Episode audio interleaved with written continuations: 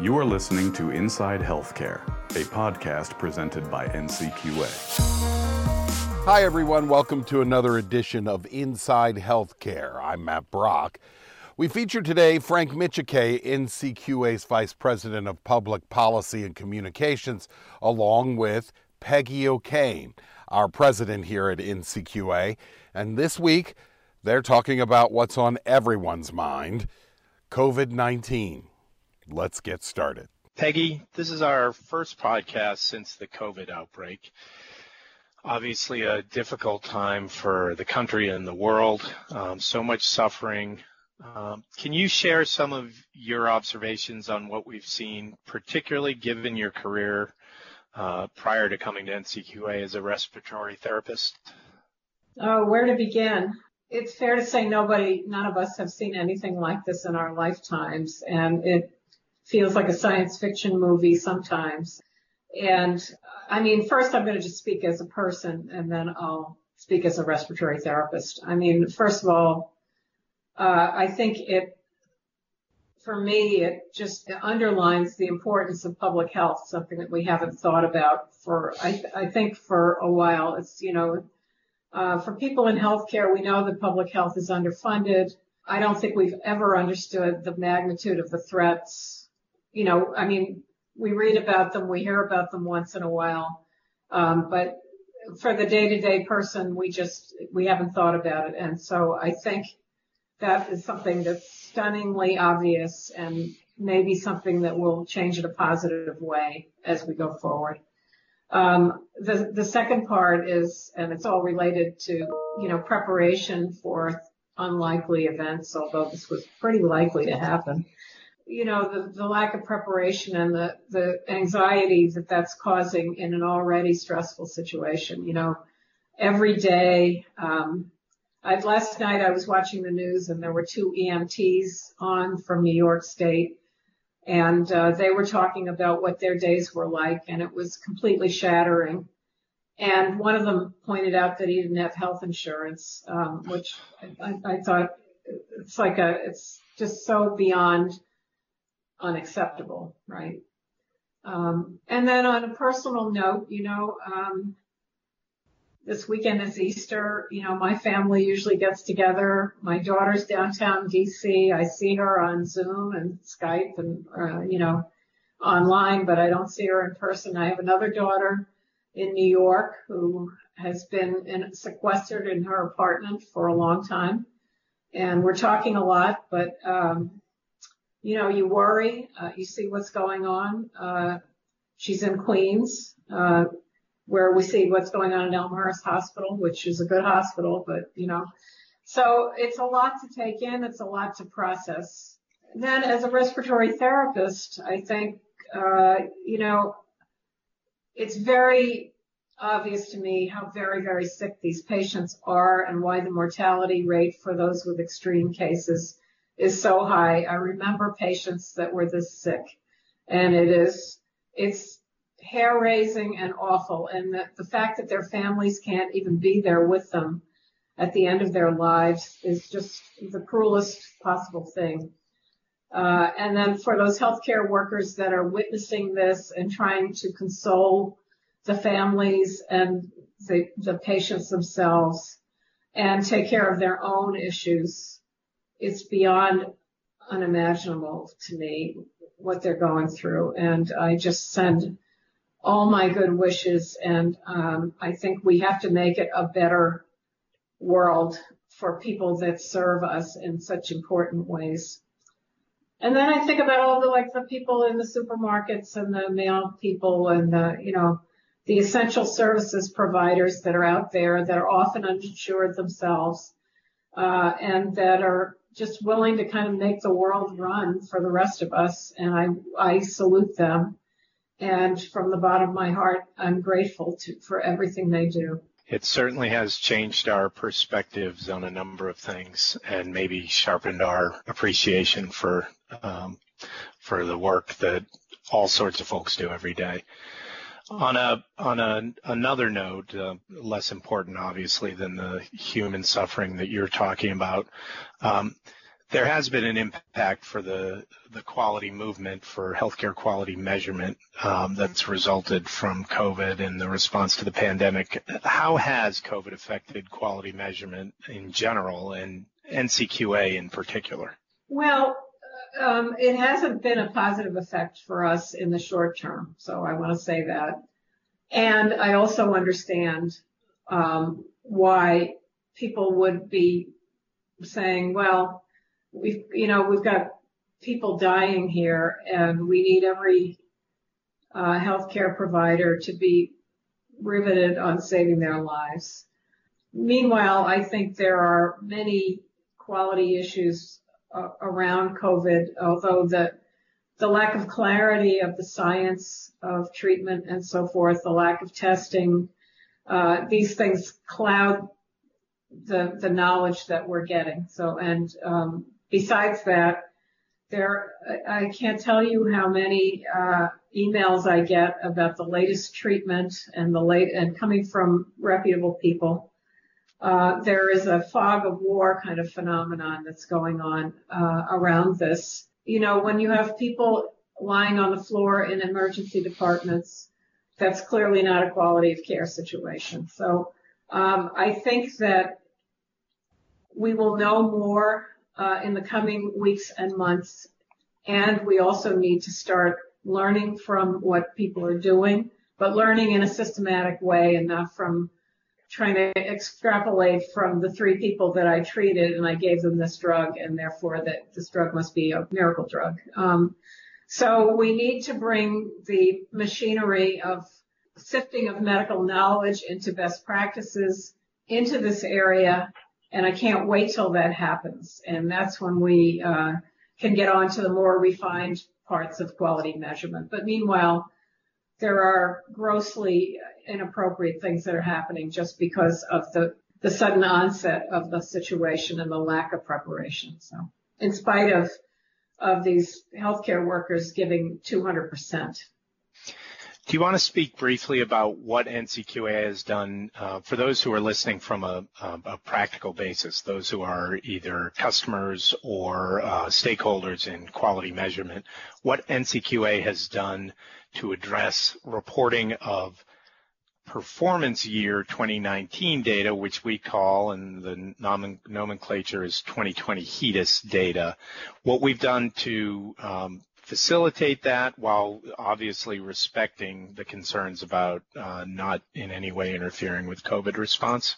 Yeah, so I think I'm answering your last question right now, which is how does this affect quality reporting? Uh, quality reporting has been uh, halted for Medicare Advantage plans this year.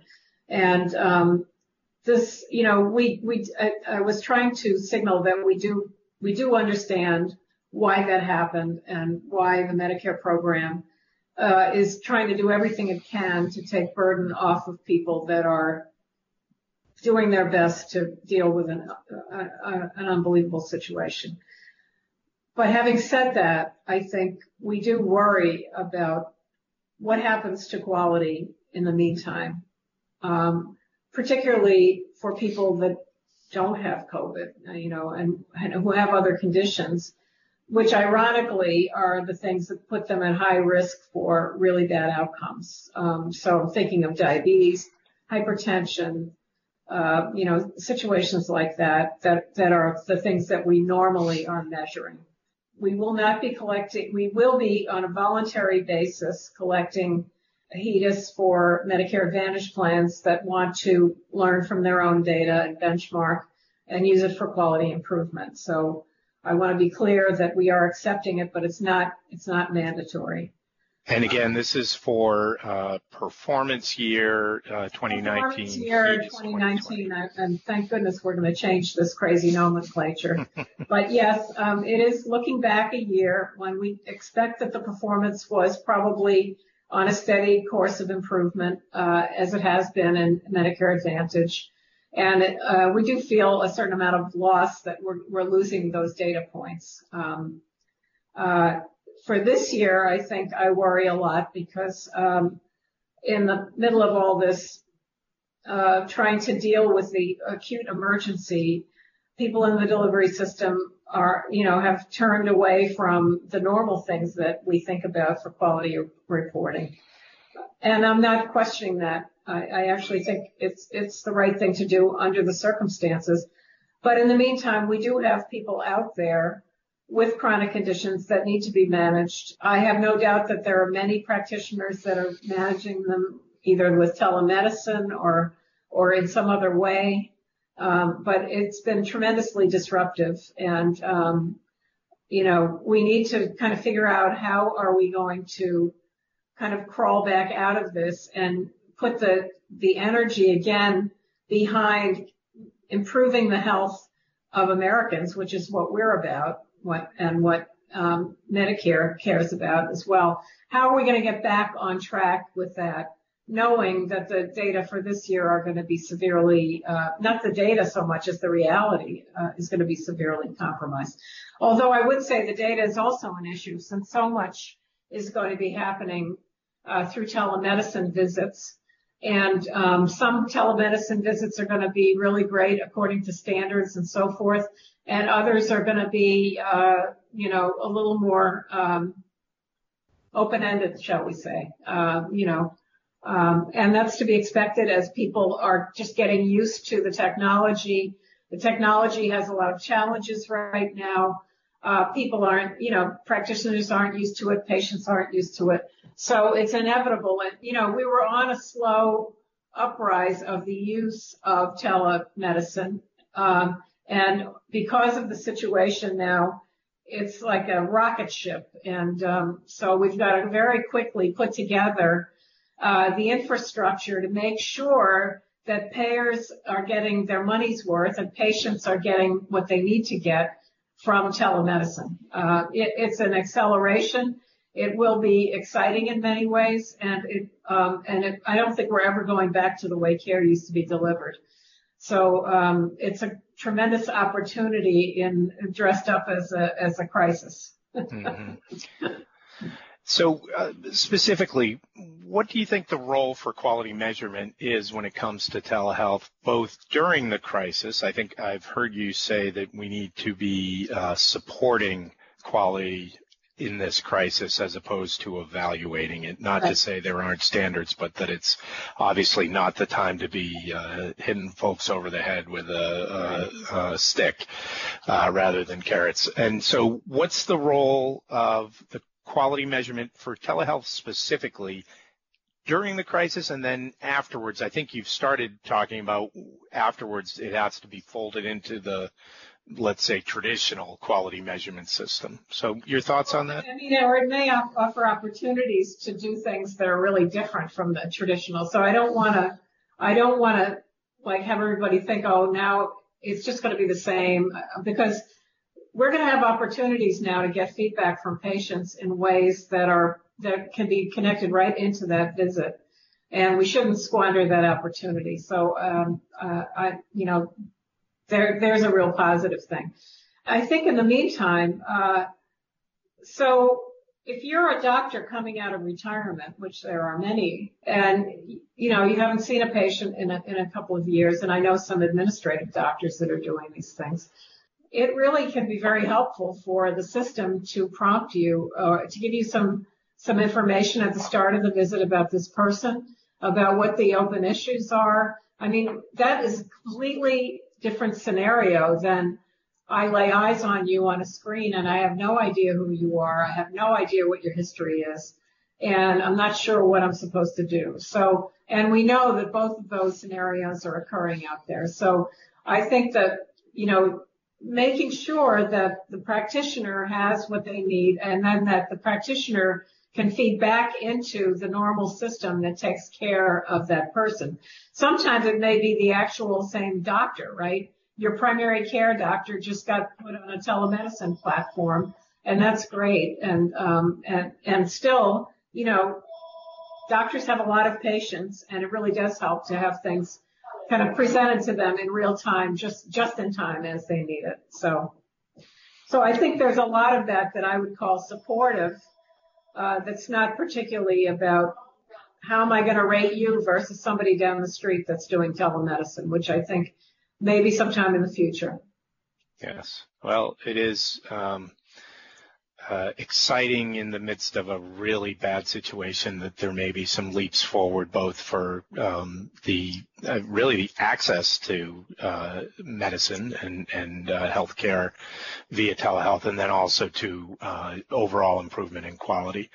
Um, I want to touch on something you said earlier, and I, think it's important, and I know you think it's important, which is how do we simultaneously respond to the crisis, but also learn the right lessons to carry forward? Where, where, uh, how would you think about finding those lessons in the midst of the crisis um, and and pulling them out and and um, uh, adapting them to improve quality going forward?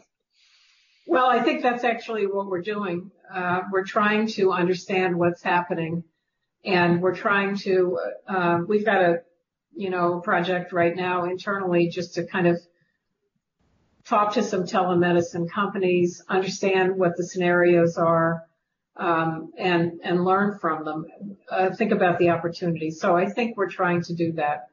I mean, I think that there are plenty of other things, uh, and you know one of the things that is very impressive to me is how many people in, in healthcare are really trying to figure out what can I do here with my technology company or with my drug company or with my medical practice to uh, advance the treatment of this this illness. You know, so uh, you, you know, I mean, every day I hear somebody different on the on NPR or on a podcast talking about I used to be a researcher on this and now I've moved my my interest over to the the coronavirus and how we're going to deal with it. You know, so there's a rapid evolution going on in science, uh, in drug development, both for the and for the tests and for the tests of zero, you know, for immunity. Uh, there's all kinds of, you know, it's very, very impressive to watch uh, our whole magnificent scientific enterprise turn as one towards rescuing us from this horrible virus, right? Yeah.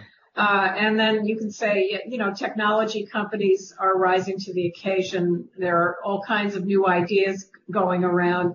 There are collaboratives being put together of very strange bedfellows, you know, uh, competitors working together. Um, so in that that aspect of it is really quite impressive too. My last question, Peggy. Um, I'm sure you've been following the reports that the impact on minority communities, uh, particularly in terms of mortality of the uh, virus, is is far worse than uh, their representation in the overall population. Um, do you have thoughts on both uh, what we might attribute that to and, and again, what we might learn from this and uh, change going forward? Well, I'm afraid I think that many of these disparities and outcomes of, of COVID reflect deep disparities uh, that exist for people in, in life, you know, so um, let's go through the count the ways. Uh, average income, uh, you know, a fraction for African Americans of what what a white family makes, for example. Um, who are the people out there putting their lives at risk every day? Um, you know, who don't get to work from home. It's disproportionately people of color um, and people who have no other choice. So there are there are the sort of economic issues. Sometimes it's related to uh, and, and poor areas, I think that um, they may not have as many hospital beds. You know, so you have more people getting sick, and then you have less resources.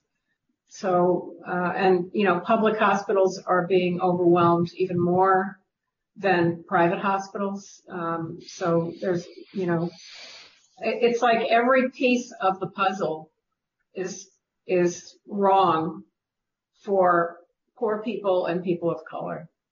Um, and, you know, I, I don't think there's a health, a quick healthcare quality silver bullet here. I'm afraid I think that these are deep issues that need to be dealt with. I was very pleased to hear Dr. Fauci say yesterday uh, that these disparities in outcomes are unacceptable and that we need to, uh, and he was talking about social determinants and the things that we need to do on the larger uh, healthcare uh, tab, tableau. Uh, uh, you know, there there isn't a quick fix, I don't think. But actually, you know, if you look at the testing numbers, this is something that there could be a quicker fix for. If you look at who's getting tested, aside from NBA players and oil executives, there's definitely a lot of disparity in who's getting the tests, and that's really unacceptable, and it needs to change. So that is one example of where, yeah. you know, we see the usual short shrift being given to people that, that get it across the board. Great. All right. Well, Peggy, this has been a, a great discussion. Um, I, uh, we all regret the circumstances, but I do think there's a lot we can learn, and I think we're uh, we'll move forward together. Uh, thank you for your time today, and um, thank you for those of you who've uh, tuned in to listen.